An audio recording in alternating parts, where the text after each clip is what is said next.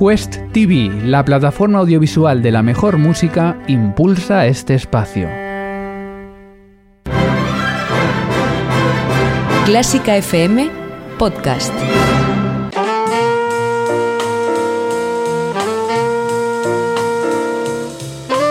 Con el jazz hemos topado.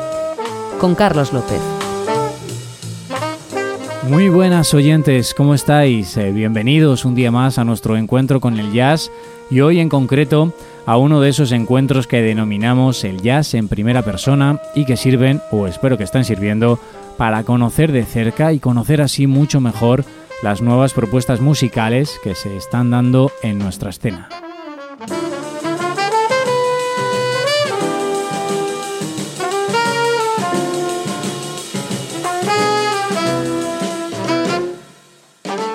Nuestros invitados de hoy ya pasaron por nuestros micrófonos durante esta tercera temporada.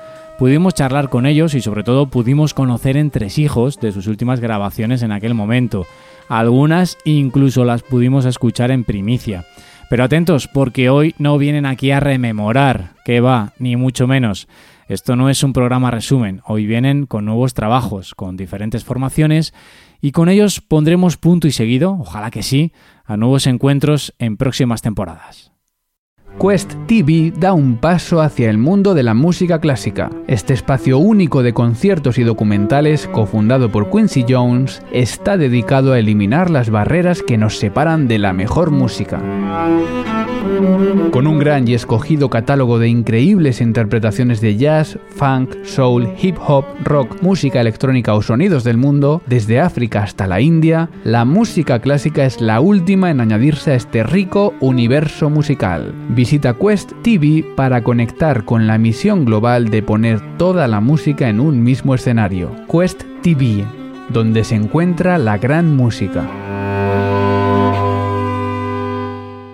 Comenzamos con lo nuevo de Balmuth. En marzo de este 2021 tuvimos la oportunidad de conocer de cerca su disco debut titulado 3 Days.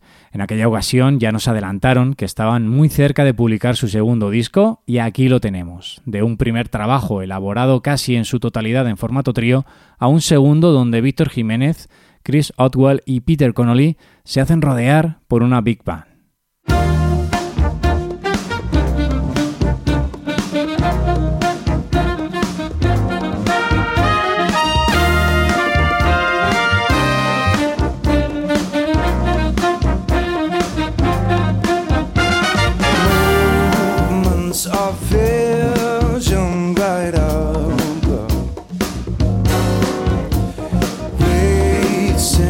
Translucent, see-through.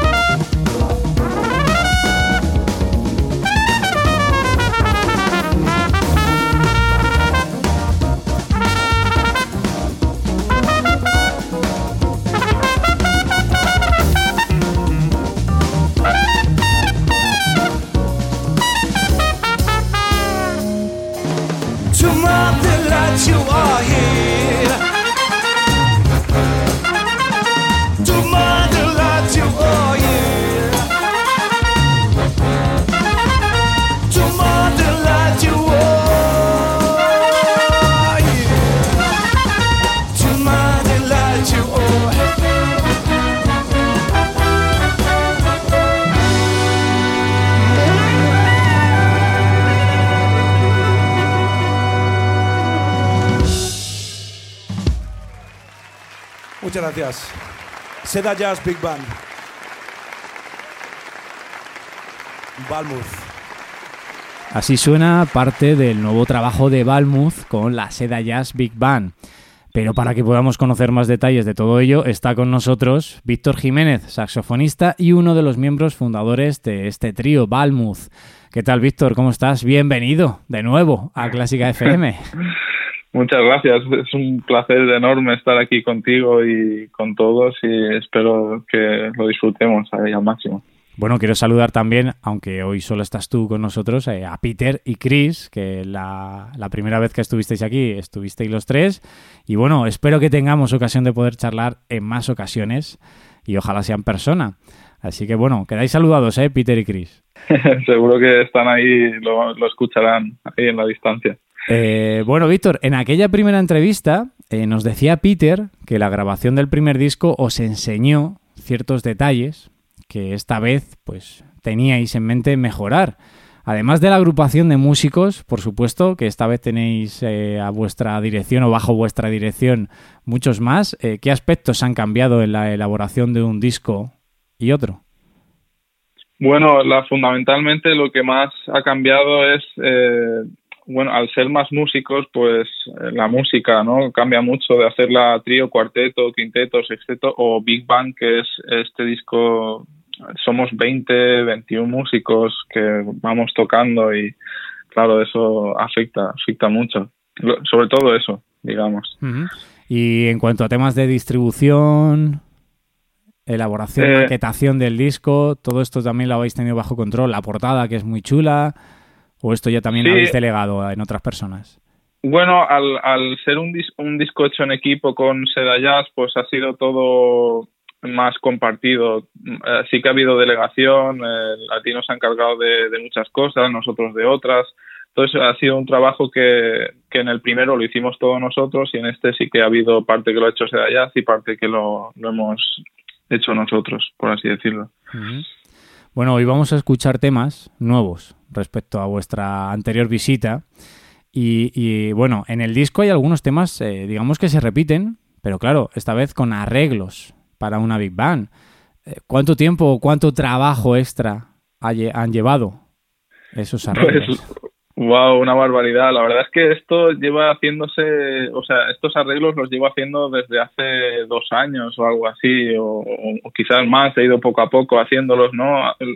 Eran temas de, a lo mejor, de Peter, de Chris, algunos míos que me gustaban mucho y digo, wow, esto con Big Band tiene que sonar increíble. Entonces me ponía ahí a hacerlo y cuando los tuve hechos, que fue antes de grabarlo, ¿no? Dije, esto va a molar mucho y entonces lo grabamos. Uh-huh. Y este es el resultado. Claro, ahí en la portada del disco viene abajo Balmuth, Sedajazz, pero conducido, ¿no? Por Víctor Jiménez. O sea, te pegaste también la panzada, digamos, de dirigir ensayos y todo esto. Sí, bueno, un poco el tema de arreglar la música y distribuir y un poco organizar el tema de los papeles, de todo, un poco. Pero es súper bonito, súper agradecido, estoy muy contento de haber hecho ese trabajo, uh-huh. La verdad. Y bueno, y se hace fácil con Peter y con Chris, siempre me han ayudado un montón en ese aspecto y ha sido muy fácil porque ellos también tienen una música que es muy fácil de arreglar y de distribuir, y con la Sedajazz pues esos musicazos, pues cualquier cosa que hagas va a sonar bien, o sea que tampoco era demasiado, pero sí, o sea, un honor, la verdad. Entre esos musicazos creo que habría algún profesor tuyo y no sé si, bueno, antes de realizar la grabación tendréis ensayos con ellos. Y alguno de esos profesores, ¿no? No sé, a lo mejor me equivoco, pero creo que Perico Sambeat fue uno de tus profesores, ¿no? O en tu formación ha estado siempre Perico. Yo no sé si te pondría alguna pega o te diría, oye, Víctor, hay que hacer estos retoques o hay que hacer... o no. Aunque supongo que serían bien recibidos, ¿no? Hombre, por supuesto. Cualquier cosa que me dijeran ellos es súper bien recibido. De hecho, todos han sido mis profesores, porque en los saxos está Perico, que me ha dado alguna clase. Vicente Macián fue mi primer profesor. Josby Muñoz también me ha dado clases. Latino me ha dado clases. O sea, todos los saxofonistas que estaban ahí habían sido profesores míos, ¿sabes? En cierta manera. Y joder, es un lujazo tocar con ellos y claro que me daban consejos y todo, pues yo lo agradezco mil, todo lo que me dijeran para aprender es un lujazo, o sea que muy contento de todo. Hombre, y supongo, aunque esto habría que preguntárselo a ellos, que por la otra parte sentirían orgullo de un alumno con este nivel ya y con esta categoría, supongo. Pero bueno, eso ya, si me encuentro con alguno de ellos, tenemos la ocasión, se lo preguntaré, ¿eh? La voy a dejar aquí guardada esa pregunta. Ojalá, ojalá. Bueno, también cuando grabamos la primera entrevista, Víctor, comentamos que, bueno, en aquel momento que estabais desarrollando vuestra actividad musical en Almería, en Clasijazz. Decíamos que estábamos ante un oasis creativo, que ojalá hubiese más en España, pero claro, hablarnos también de Sedajazz, porque Sedajazz es otro oasis magnífico, maravilloso, que lleva muchísimos años funcionando y no sé, si ya de paso pues nos puedes contar cómo surgió la idea, ¿no? No sé si les pedisteis vosotros colaboración, fueron ellos para grabar este disco... yo fui a Latino y le dije, mira Latino, he hecho el arreglo de esta música, de este grupo increíble con el que tengo la suerte de estar y tal, y me encantaría poder transformarlo en realidad, o sea, esta música, ¿no? Arreglada y tal, y ninguna pena, pero enseguida me dijo, claro que sí, vamos a grabarlo, vamos a hacerlo, y él fue el que me animó a hacerlo cuanto antes y sacarlo cuanto antes y ser ahí productivos y hacerlo muy guay. O sea que gracias a él gracias a Latino está el disco en físico ahí ya para quien lo quiera. Uh-huh. Sí. Bueno, hablar de Latino, que es Francisco Blanco Latino, ¿no? Que es, creo, el director, no sé si es uno de los formadores, quien fundó Sedajazz, ¿no? Puede ser. Para sí, que la gente se ubique. Sí, exacto. Francisco Blanco Latino es el alma de Sedajazz. El alma mater. El alma mater, sí. Igual que Clasijazz está Pablo Mazuecos, ¿no? Que sería el alma de Clasijazz, pues en Sedajazz es Latino y él es el que nos ha ayudado a producir este disco, la verdad. Músico, además, que ya no solo se ha prodigado por el jazz, sino que, bueno, estuvo muchos años también acompañando a presuntos implicados. Sí, con mucha gente, con presuntos, con Sole Jiménez, uh-huh. Sí, con muchos, abarca todo, muy amplio, sí, la verdad. Bueno, decir también a los oyentes, Víctor, que a través de la página web de Sedajazz se puede adquirir, ¿no?, la venta en formato físico. No sé si Exacto. También a través de vuestra página lo pueden adquirir o mejor que vayan a Sedajazz directamente.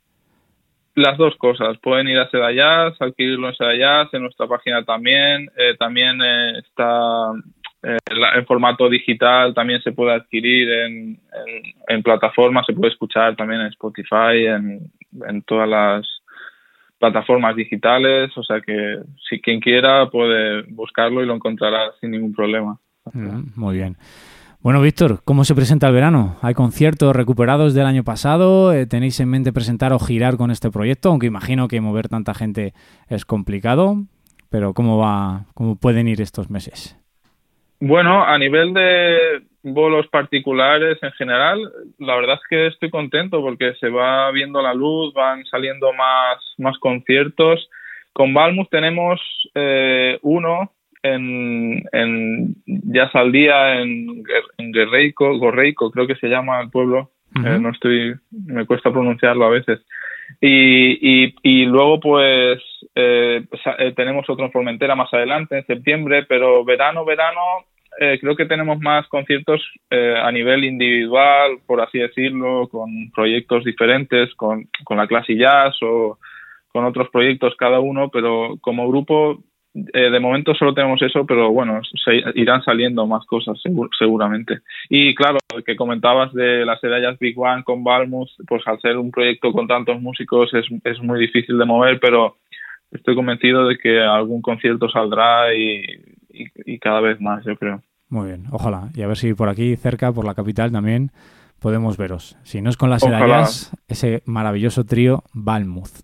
Víctor, antes de despedirnos tú y yo, porque el programa hoy va a continuar, vamos a dar paso a un tema titulado Song for Johnny, y aquí has quitado, creo, el apellido, ¿no? Porque este es el tema que has dedicado a Johnny Raducanu. Exacto, es así, sí, ¿no? Es verdad. ¿Y qué supone o qué supuso para ti este músico para dedicarle una composición? Pues es que resulta que es un músico que da nombre a un concurso en Rumanía que he ido ya como 5 veces. Ajá. Y es que es una experiencia increíble. El concurso está en Breila, está por el norte de Rumanía, y he ido con Balmuth y ganamos un premio súper gordo que nos dio paso para, o sea, nos ayudó a poder producir el primer disco, por ejemplo, y bueno, yo he ido otras veces con algún otro grupo individual, tal, y siempre me lo he pasado increíble, y al tener esas experiencias tan positivas, pues, joder, menos que por lo menos hacer un tema dedicado a él y al concurso y todo eso, y ahí está.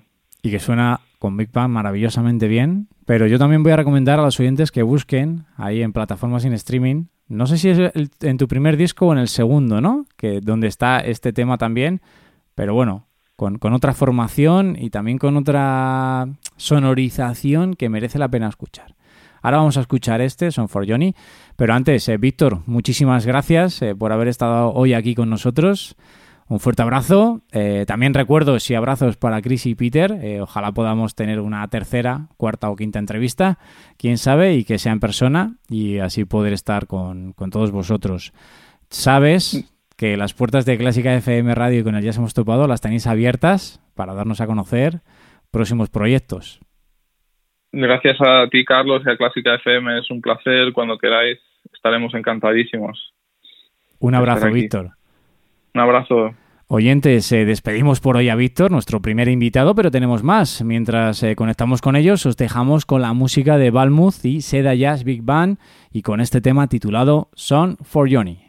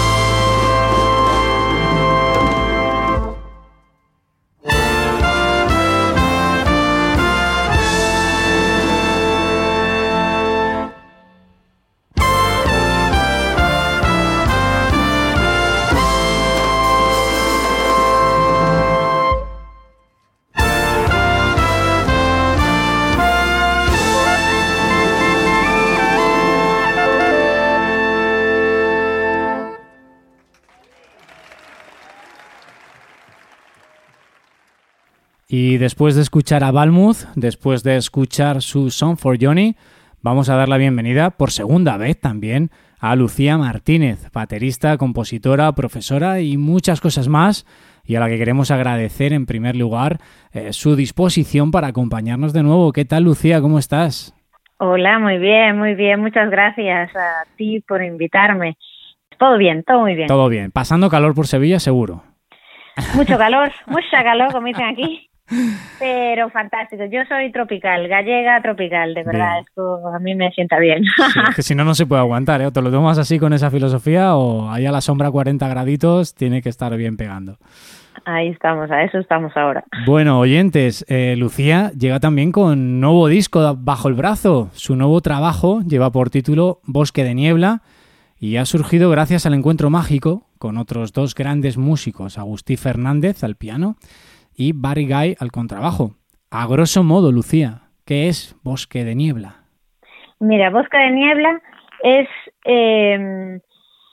un encuentro con estos dos super musicazos. Bueno, como sabéis, Barry y Agustín son mayores que yo serán mis ídolos, son mis ídolos, ¿no?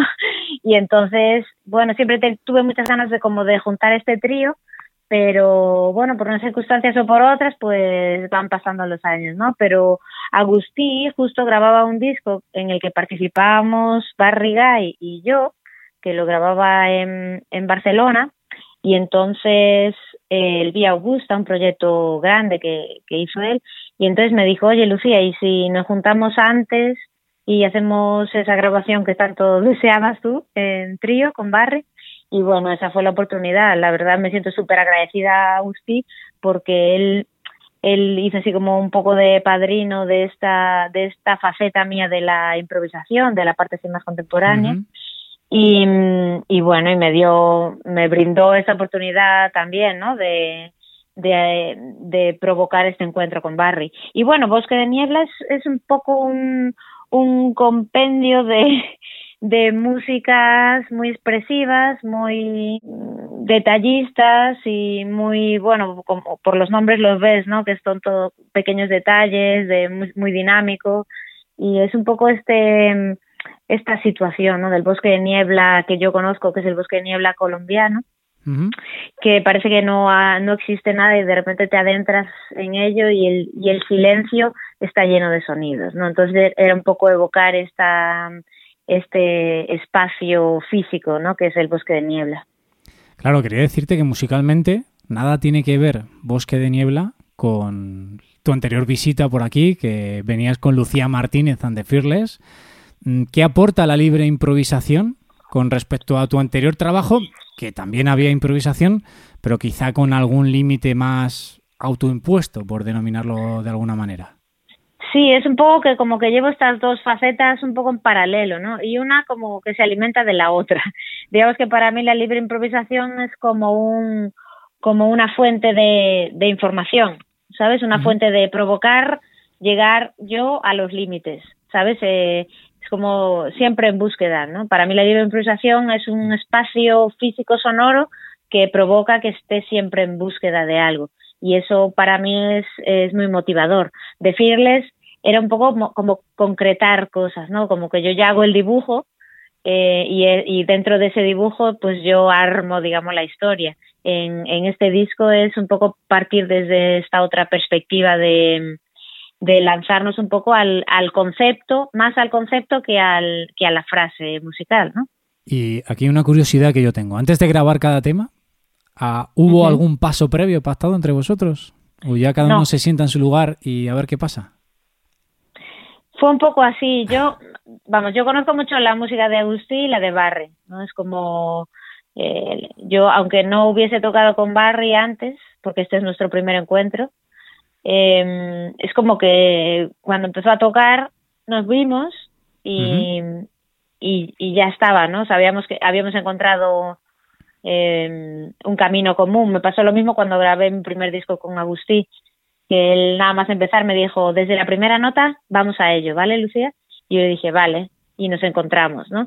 Hay con gente que pasa, por eso pongo ahí que es mágico, un encuentro mágico, porque realmente hay con gente que como que te encuentras, ¿no? En el camino que quieres, ¿no? Y bueno, un poco con ellos ese era el pacto, era no pactar también, ¿no? Y bueno, es el riesgo, se corren un montón de riesgos, ¿no? Con este tipo de experiencias, pero por otro lado, ahí se ve también el diálogo, ¿no? Es como cuando hablamos nosotros, ¿no? O hablas con gente que te interrumpe o no te interrumpe, o te deja hablar o te deja completar la frase, o hay gente que no te deja completar la frase, ¿no? Uh-huh. Entonces, y hay con gente que te sientes bien hablando en una conversación y se te dan las 1000 y parece que no pasa el tiempo, y con otra gente que dices que no, ya no puedes más, ¿no? Pues con la libre improvisación, que es lo que trabajamos aquí, pues es un poco eso, ¿no? Yo con Agustín me tiro a la piscina y ahora con Barry pues igual, ¿no? Pero esto es la primera experiencia con él, con lo cual es muy especial, para mí fue muy especial. Bueno, en esta ocasión, Lucía, en el programa de hoy todavía no hemos escuchado nada. Es decir, los oyentes llegan a ajá, esta conversación que estamos teniendo tú y yo. Tengo aquí seleccionado Arroyito de Agua Santa. No sé si prefieres que la escuchemos o prefieres condicionarnos un poco, o mejor que nos dejemos llevar, lo escuchamos y luego comentamos. Sí, yo creo que es mejor, porque sí, las palabras a veces nos limitan también, ¿no? Y esta es una música que fue tocada sin límites y creo que es interesante escucharla también desde esa perspectiva. Venga, pues vamos a escuchar Arroyito de Agua Santa.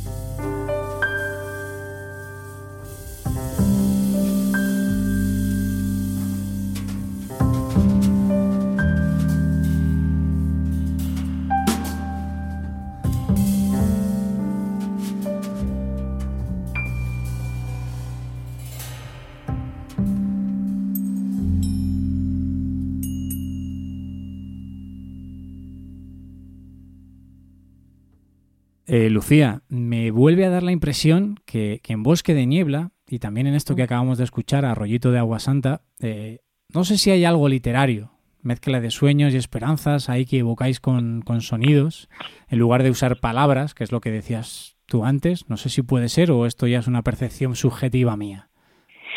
Bueno, ya nos empezamos a conocer, tú y yo.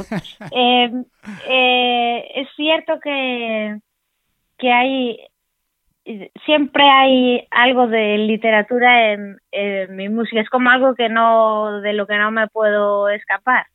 ¿Tú qué encontraste ahí?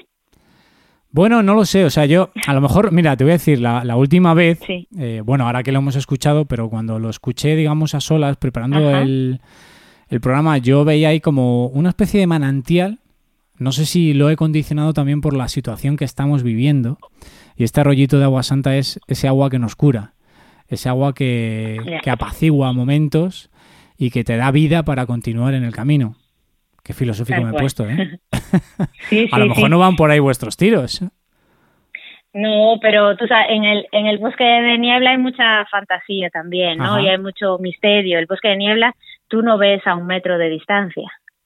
Te fías de los sonidos que escuchas, ¿no? La gente sabe de dónde viene el sonido, de los arroyitos, de dónde está el nido, dónde está, ¿sabes? Uh-huh. Y entonces son como espacios que el que vive en el Bosque de Niebla o el que se desplaza al Bosque de Niebla, ya sea a la recogida del café, a ver los animales, bueno, en fin, a las plantas, pues como que localiza los espacios, ¿no? Entonces un poco el arroyito de Agua Santa es ese espacio mágico también. Bueno, en Galicia son las meigas, ¿no? Pero en el Bosque de Niebla también tienen sus duendes, y el agua es un fluir, como era en decirles también, ¿no? El agua es un fluir, y bueno, por ahí van los tiros también, ¿no? Que sí, totalmente. Te digo esto porque nunca he estado en un Bosque de Niebla, de verdad. Entonces, claro, mi condición es diferente. Pero musicalmente, yendo otra vez a lo técnico, ¿dónde está el punto de unión, o cómo podéis encontrar ese punto de unión entre lo técnico musical y lo emocional o literario para desarrollar este discurso musical, y que, ya que no habíais pactado nada, cómo tratar de que esto fluya? Esto yo lo veo dificilísimo. Sí, es como que compartimos un lenguaje común, ¿no? Un lenguaje sonoro. Para mí es muy importante la parte tímbrica, ya lo hice en el otro disco también, ¿no? Que de repente la batería como que se expande y evoca esos sonidos, o busco esos sonidos, muchas veces en búsqueda de los sonidos de la naturaleza, ¿no? Es como, es un movimiento que, pues, la tormenta, qué sonidos tiene, el silencio, qué sonidos tienen, los pájaros, tengo un montón de silbatos y los modifico y tal, ¿no? Entonces esa búsqueda casi teatral, literaria, fílmica, y después la búsqueda de no poner límites también, digamos, que si hay una melodía, pues que esa melodía se expanda, o si hay una expresión sonora tipo cuando Agustín toca dentro del piano, pues exploramos eso hasta el final, ¿sabes? Uh-huh. Es como no que salga un sonido y que lo dejemos pasar, sino que de repente los tres, como la intención es como agarrarse a algo, y ese algo lo exploramos, que es lo que para mí es quizá más interesante de la improvisación, ¿no? Como explorar hasta el final. Por eso hay veces que la música se prolonga también, ¿no? Entonces como que hay que tener esa calma de esperar a ver qué pasa, ¿no? Y ese es un poco el lenguaje que manejamos nosotros, ¿sabes? Es como el instrumento con sus técnicas extendidas, digamos, con las posibilidades que nos da. Esa es la parte física, y luego la escucha de la acción, la reacción en el ahora. Eso es aquí, claro, y ahora, y cuando pasa ya está, ¿no? No podemos volver atrás. Y entonces es muy emocionante, es como leer un libro y estar siempre a la espera, ¿no? A ver dónde es el plot, a ver quién me aparece ahora, el personaje, una película, ¿no? Y un poco tiene esa misma dramaturgia, pero en el momento, ¿no? Es como es contarle la película en vivo, ¿no? Mm. Y bueno, eso es lo guay de la improvisación. Te iba a decir que dónde te sientes más cómoda, creo que en los dos terrenos, ¿no? Con todo pautado, con parte pautada o dejándote llevar hacia la libertad creativa, y ya veremos cómo acaba la cosa. En los dos terrenos... Me encantan los dos, es que es una cosa... No puedes elegir, de verdad, pero por lo que me estás contando, claro. No, pero es que me encantan en un grado muy, muy alto, ¿sabes? No es que diga, ¡buah, está guay! no, es que cuando, sabes, a veces tocar música escrita es para mí un, tanto mía como de otros, ¿no? Es como descubrir el alma, ¿sabes? Del compositor, tal. Pero luego cuando llegamos a una situación como esta del trío, ¿no? Y de repente pactas, no pactas, y se hace el silencio, y suena la primera nota, dices, ¿sabes? Ya ellos se dejaron en tus manos y tú te dejaste en las de ellos, ¿no? Y entonces es bestial, tío. La energía ahí es una pasada, es alucinante. Y a veces me gusta tener la experiencia de las dos cosas porque traspasar esa energía de la cuando hacemos libre improvisación con gente que mola, ¿no? Esa energía que tienes, traspasarla a la otra música, entonces es como... bueno, para mí es un alimento de una a otra, ¿sabes? Es un puente ahí. Es un puente necesario las dos. Cambiando un poco de tema, Lucía, pero relacionándolo con esto que dices, también estás inmersa en un proyecto que es una big band profesional, digamos, que se ha creado en Clasijazz, todo mujeres. No sé si nos puedes contar algo de este maravilloso proyecto también para ir creando expectativas y disfrutar. Pues sí, el disco salió ayer. ¿Qué me dices? Sí, salió ayer, nos envió oyentes, Pablo Mazuecos. Estamos grabando 11 de junio, esto lo vais a escuchar unos días más tarde, pero me estás diciendo que este disco ya está, el 10 de junio está disponible, pues ya hablaremos de ello, ¿eh? Sí, ayer o... Pues no lo sabía, hoy, te hacía esta pregunta por saber dónde va ese proyecto y por relacionarlo, porque bueno, Clasijazz es un oasis ahí en mitad del desierto. Es una pasada, es que lo que hace Pablo Mazuecos, que es el alma del Clasijazz, es algo extraordinario. Él lleva años intentando llevarme a Almería, tal, no sé qué. Bueno, al final nunca se consiguió y ahora lo consiguió, pero es que él mueve el universo para Almería, tío. Por Almería, por la música, por la cultura, es una cosa extraordinaria. Y sí, se le ocurrió esto de una big band profesional, pero solo de mujeres. Y yo a mí cuando me lo dijo dije, venga, de cabeza, Pablo, y fuimos, y la verdad es que fue una pasada, y un montón de mujeres que yo no conocía, digo, pero ¿dónde estabais? ¿Sabes? Bueno, muchas, este país, ¿sabes? Algunas, no voy a decir todas, claro, la mayoría, pero algunas ya han pasado por aquí también por Clásica FM Radio. Así que me lo anoto, ya no nos va a dar tiempo para esta temporada, pero bueno, en septiembre me imagino que renovaré. Aquí dejo el mensaje para Mario Mora, nuestro director. Y, eso, por favor, y hablaremos de este proyecto, claro que sí, de este disco, y bueno, ya hablaremos luego en privado para que me digas con quién tengo que contactar. Sí, vale. Bueno, es que hablábamos hace un rato antes bueno, los oyentes lo oían, antes de hablar con Lucía, con Víctor Jiménez, que también ha estado en Clasijazz, también ha estado grabando su último disco en Sedajazz, que es otro oasis también cultural aquí que está en Valencia. Y bueno, pues nada, del disco quería decir de Bosque de Niebla, antes de que Lucía se tiene que ir y la había prometido yo, oyentes, 10 minutos y creo que llevamos un poco más, que no he visto el disco en plataformas sin streaming. No sé si responde también a algo, a alguna campaña de marketing o que prefieres alejarte. Yo no lo he visto, a lo mejor. Mira, la fundación Słuchaj, que es quien lo edita, que es un sello polaco. Como siempre, el jazz, pues lo editan apasionados del jazz. Y entonces, Maciej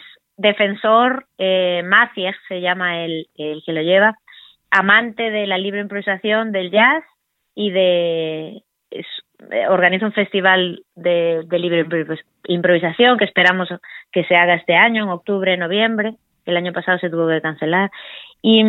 Y él, siempre defensor de los derechos de los músicos, bueno, una pasada. Él es súper conocido en la escena y tal, ¿no? Bueno, en Polonia es como un oasis, ¿sabes? Es un tipo... Y bueno, sus discos están en Bandcamp, porque él considera que... Bueno, y de acuerdo también con nosotros, porque él considera que es la plataforma más respetuosa hacia la música y los músicos. Y bueno, y en esa filosofía hay unos cuantos sellos, el de Cirulita Records también, de Agustín, y poco a poco se están sumando cada vez más sellos discográficos a Bandcamp, y hay un sello portugués también, Portajazz, y bueno, son sellos que son, digamos, de este tipo de música, minoritarios y tal, y que consideran que esa plataforma es la que más respeta la música a los músicos y los derechos de autor y todo eso. Y entonces es la razón por la que Bosque de Niebla solo está en esa plataforma. Vale, ¿y la forma de conseguirlo en físico? ¿En tu web? ¿Agustín Fernández?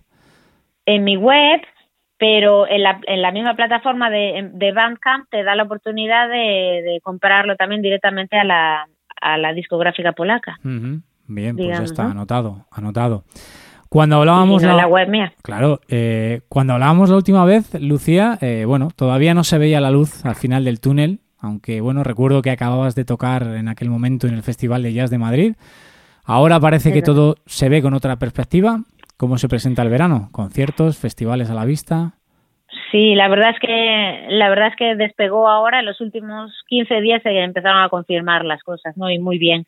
Yo voy a dar un curso en Gijón, voy a tocar en Gijón, después Festival de Jazz de Vitoria, con el de Fearless, además, uh-huh, con el Festival de Zapobla en Mallorca, 2 festivales en Berlín, bueno, en Alemania tengo muchas cosas en agosto, así que en agosto me voy todo el mes para allá, tengo otra grabación con otro cuarteto de musicazas allí. Tengo varios festivales, presentamos otro disco que salió justo antes de la pandemia, un disco con un cuarteto alemán. En fin, tengo el verano bien, muy bien, así que me siento súper agradecida al final de que salga la luz, y espero que mis compañeros y compañeras músicos que también despeguen y que podamos trabajar todos y ojalá vaya todo para adelante y vaya todo bien. Pues cuánto me alegra oír eso. Lucía, muchísimas gracias por haber estado otra vez con nosotros. Muchísimas gracias por compartir tu música, por ilustrarnos también cómo debemos situarnos ante su escucha. Y nada, te tomo nota para a la vuelta, ojalá que sí, podamos hablar de ese proyecto de Big Band de mujeres. Maravilloso. Muchas gracias, Carlos. Y solo una cosa. Dime. Me gustaría, también me ha pasado cuando iba a los festivales y había músicos que no conocía, entonces la parte esta de dejarse sorprender, ¿no? Y dejar que pasen cosas en la música, como oyente, ¿no? Yo como música también intento exponerme así a nuevas músicas, porque a veces nos resulta como el primer tema, esto no es para mí. Pero después empiezas a descubrir cosas que te mueven algo por dentro, ¿no? Te llevan a caminos que no habías transitado anteriormente, y eso es lo bonito de la música, ¿no? Y nada, es un poco la última reflexión. Dicho esto, Lucía, pues ahora vamos a utilizar tu música como transición al siguiente invitado que viene a continuación. ¿Qué escuchamos? Selecciónalo tú, por favor. Musguito quita penas. Muy bien, pues os dejamos con Musguito quita penas. Muchísimas gracias, Lucía. Gracias a ti, Carlos.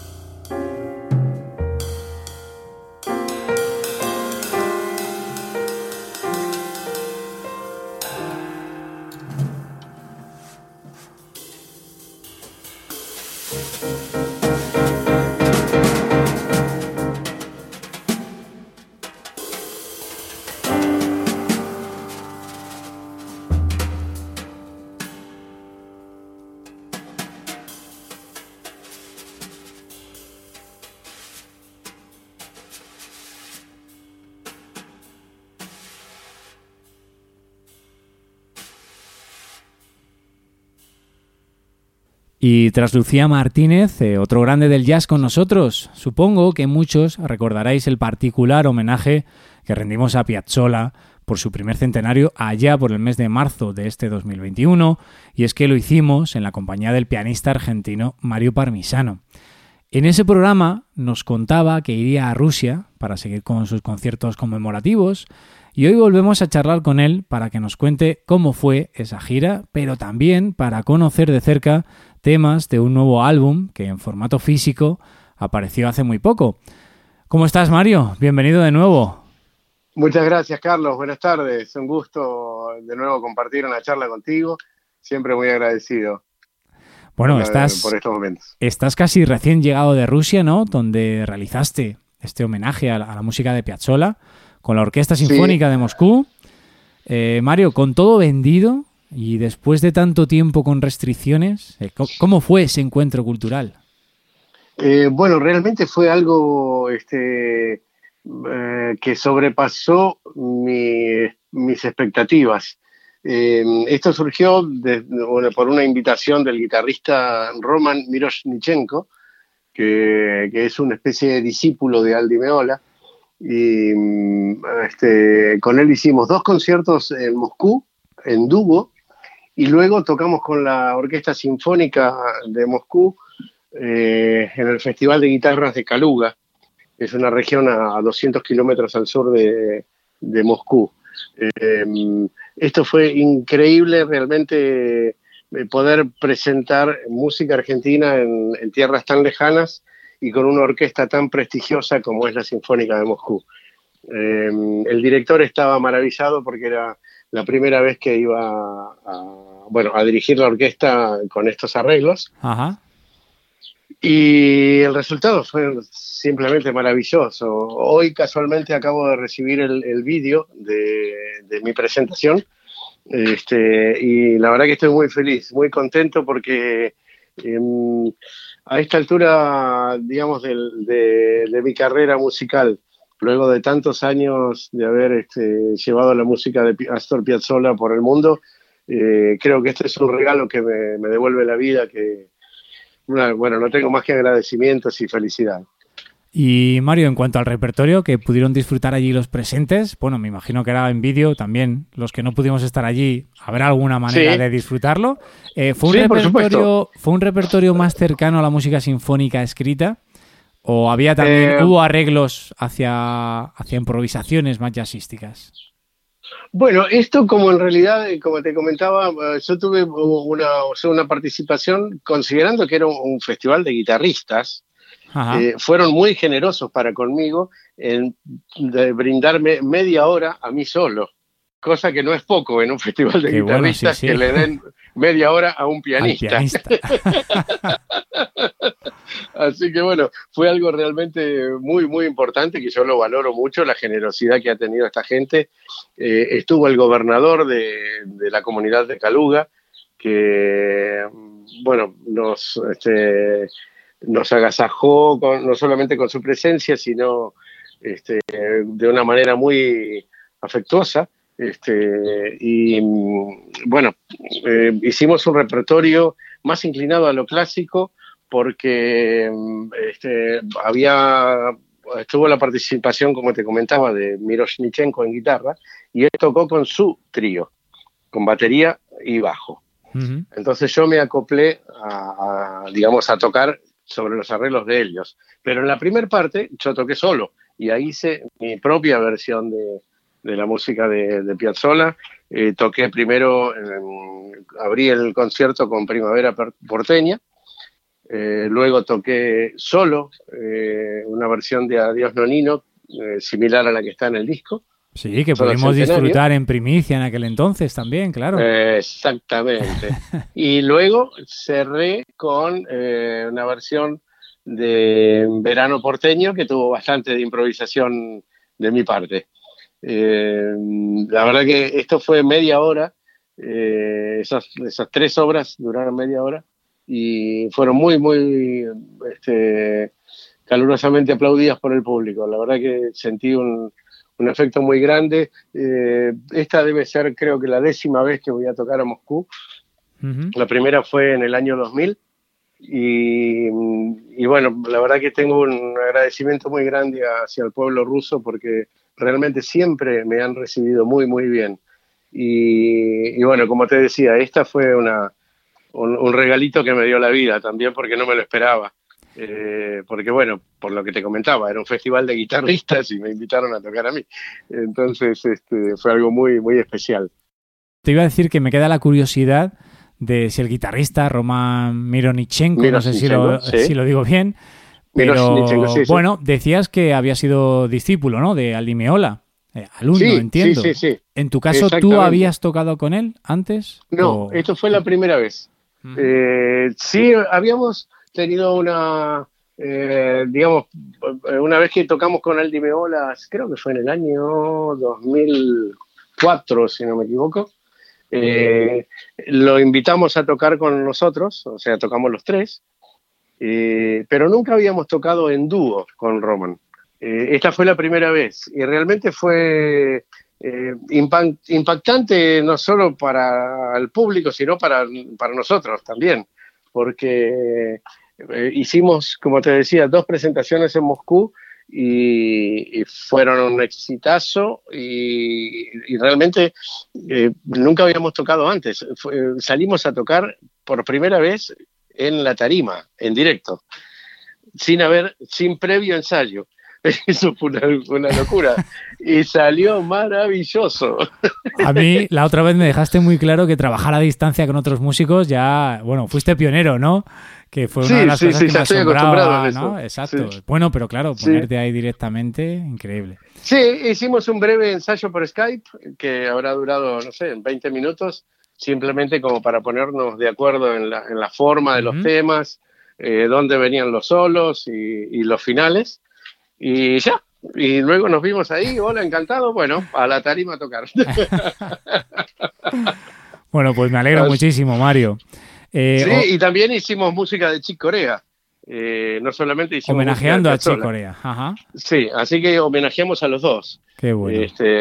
Tocamos, bueno, un tema que se llama 500 millas arriba, 500 miles up, y también...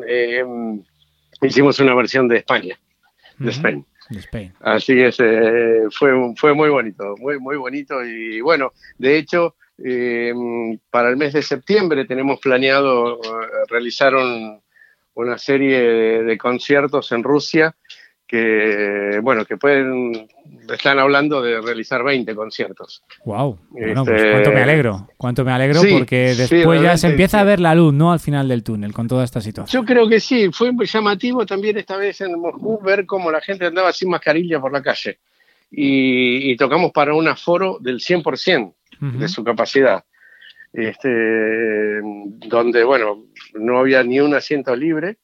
Y en la tarima en un momento éramos 60 personas y ninguno usaba mascarilla. Bueno, pues mejor noticia que esa ahora mismo. Sí, porque eso creo que es el crea esperanza para, también, claro. Exactamente, la esperanza de que pronto toda esta pesadilla pueda ser una triste anécdota y nada más. Ojalá que sí. No, ojalá, Dios quiera que sí. Bueno, oyentes, además de todo esto que estamos comentando, Mario Parmisano sacó unos días antes de irse a Rusia el formato físico de un disco que ya estaba publicado en plataformas, que se titulaba Tu fuerza interior, Your Inner Power. Y bueno, en marzo decíamos esta música, con nuestros debidos respetos a Piazzolla, pero bueno, que no podía pasar por alto, ya nos dejaste ahí un adelanto, así que estamos aquí para cerrar esta temporada de entrevistas con esta música. Mario, aquí encontramos a otro Mario Parmisano diferente. Además, todos los temas son composiciones originales tuyas, si no me equivoco. Sí. ¿Qué fuerza interior es la que hizo posible o qué fuerza interior es la que ha hecho posible esta música? La fuerza del alma, definitivamente. La fuerza del alma. O sea, yo vine a España hace 2 años a reorganizar mi vida y fui muy, muy bien recibido por el pueblo español. Encontré aquí a gente que me brindó su afecto, me abrió los brazos y bueno, esta música es un poquito de... viene a expresar todo eso, ¿no? Mis composiciones, si le pegaste una escuchada al disco te vas a dar cuenta que todos los temas son distintos, que no es un solo estilo musical. Hay distintos estilos dentro de este disco. Hay Latin Jazz, algún blues por ahí, hay baladas en formato de trío de jazz, en fin, hay temas con sesión de brass o mucha percusión. Es muy variado el disco y un poquito creo que continúo la línea de mis discos anteriores también, en los que he grabado música propia. Siempre tuve la suerte y la posibilidad de integrar grupos muy buenos y con artistas impresionantes de distintos géneros, de distintos rubros musicales, tanto del jazz como del rock en Argentina, grupos de funk. Entonces digamos que me nutrí de toda esa diversidad musical durante mi vida. Y mi música sale de esa manera, digamos, es muy variada. Entonces lo disfruto mucho. Y es algo completamente distinto a la música de Astor Piazzolla, ¿no? Que es música estrictamente de Buenos Aires y con un sello, digamos, propio, indiscutible y reconocido en el mundo entero. Bueno, Mario, si te parece, para ir haciendo boca, o mejor dicho, para ir haciendo oído, vamos con el tema, vamos a escuchar el tema que abre el disco y que además da nombre al trabajo completo, Tu fuerza interior.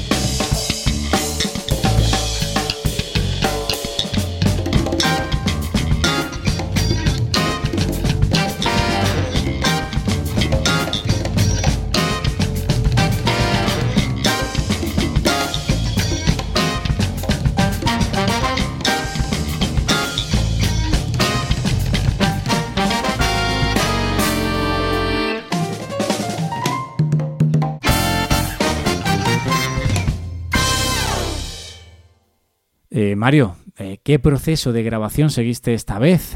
Porque yo ya aluciné con tus grabaciones a distancia, cuando prácticamente no estaban de moda. No sé si en este disco ha habido grabación en directo con todos los músicos, sí que has tenido grabación por pistas y no todos en la misma sesión. Bueno, la base la hemos grabado juntos, la guitarra, el bajo, la batería, pero por ejemplo la percusión también, pero en la sesión de brass fue sobregrabada. Eso se hizo a distancia. También. Y esto, antes me decías que bueno, ya habías comentabas que Tu Fuerza Interior surgió también de tu llegada a España. ¿Surgió ya en España todas estas composiciones o ya las tenías compuestas? Ya las tenía bastante, digamos, terminadas en Argentina. Y bueno, y aquí terminé de redondear todo y bueno... ¿Y aquí grabaste? La mezcla. No, grabé en Argentina. Ah. Esto lo grabé todo en Argentina, sí, sí. Pero bueno, después todo el proceso de la mezcla y la masterización lo hice una vez que ya estaba aquí en España. Y porque la sesión de brass, como te digo, fue una grabación a distancia. También me encantó poder trabajar con un grupo grande de músicos. O sea, en ese tema somos 9. Una formación grande. Sí. Neto. Aquí yo tenía una pregunta, Mario, porque creo que ya estás casi afincado en Madrid. Puede sonar algo chauvinista, pero bueno, creo que hablas bien de España. No sé si tienes en mente o ya han surgido temas aquí en España. No sé si podemos ya también ser tierra, fuente de inspiración para la música de Mario Parmisano. Bueno, mira, es increíble, pero al cambiar ya el vos por el tú, ya la música también me está llevando para otro lado. Es increíble. El otro día, cuando estaba tocando, estaba haciendo una versión de La Muerte del Ángel, y en el final apareció un, con todo respeto lo digo, ¿no? O sea, no...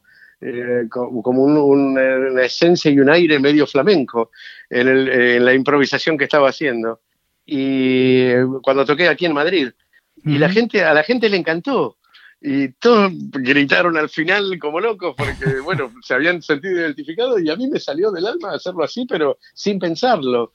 O sea que creo que hay una, digamos, como una nueva variante en mi música que ya la estoy percibiendo, que es el hecho de absorber un poquito la cultura española, ¿no? Entonces, bueno, yo desde chiquitito tocaba música clásica y me encantaba tocar la música de Isaac Albéniz.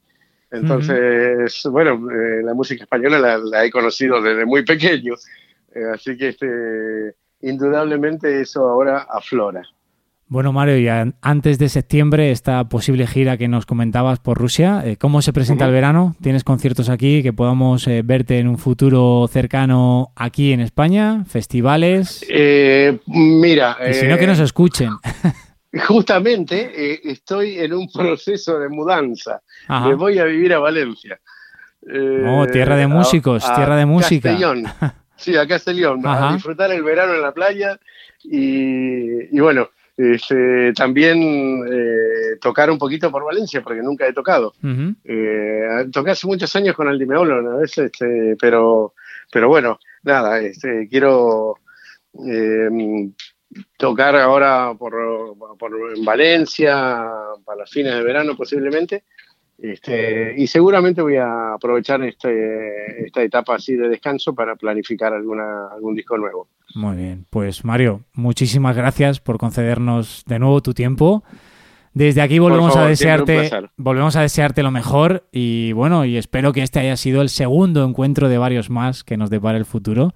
Y aquí en Clásica FM Radio dejamos la puerta abierta, ya lo sabes. Un fuerte abrazo. Otro para ti. Muchísimas gracias, Carlos. Un saludo a todos. Oyentes, os dejamos con la música de Mario Parmisano, con un tema titulado Sunrise in Rio. Que lo disfrutéis y os esperamos aquí la próxima semana en Clásica FM Radio con un nuevo programa. Abrazos.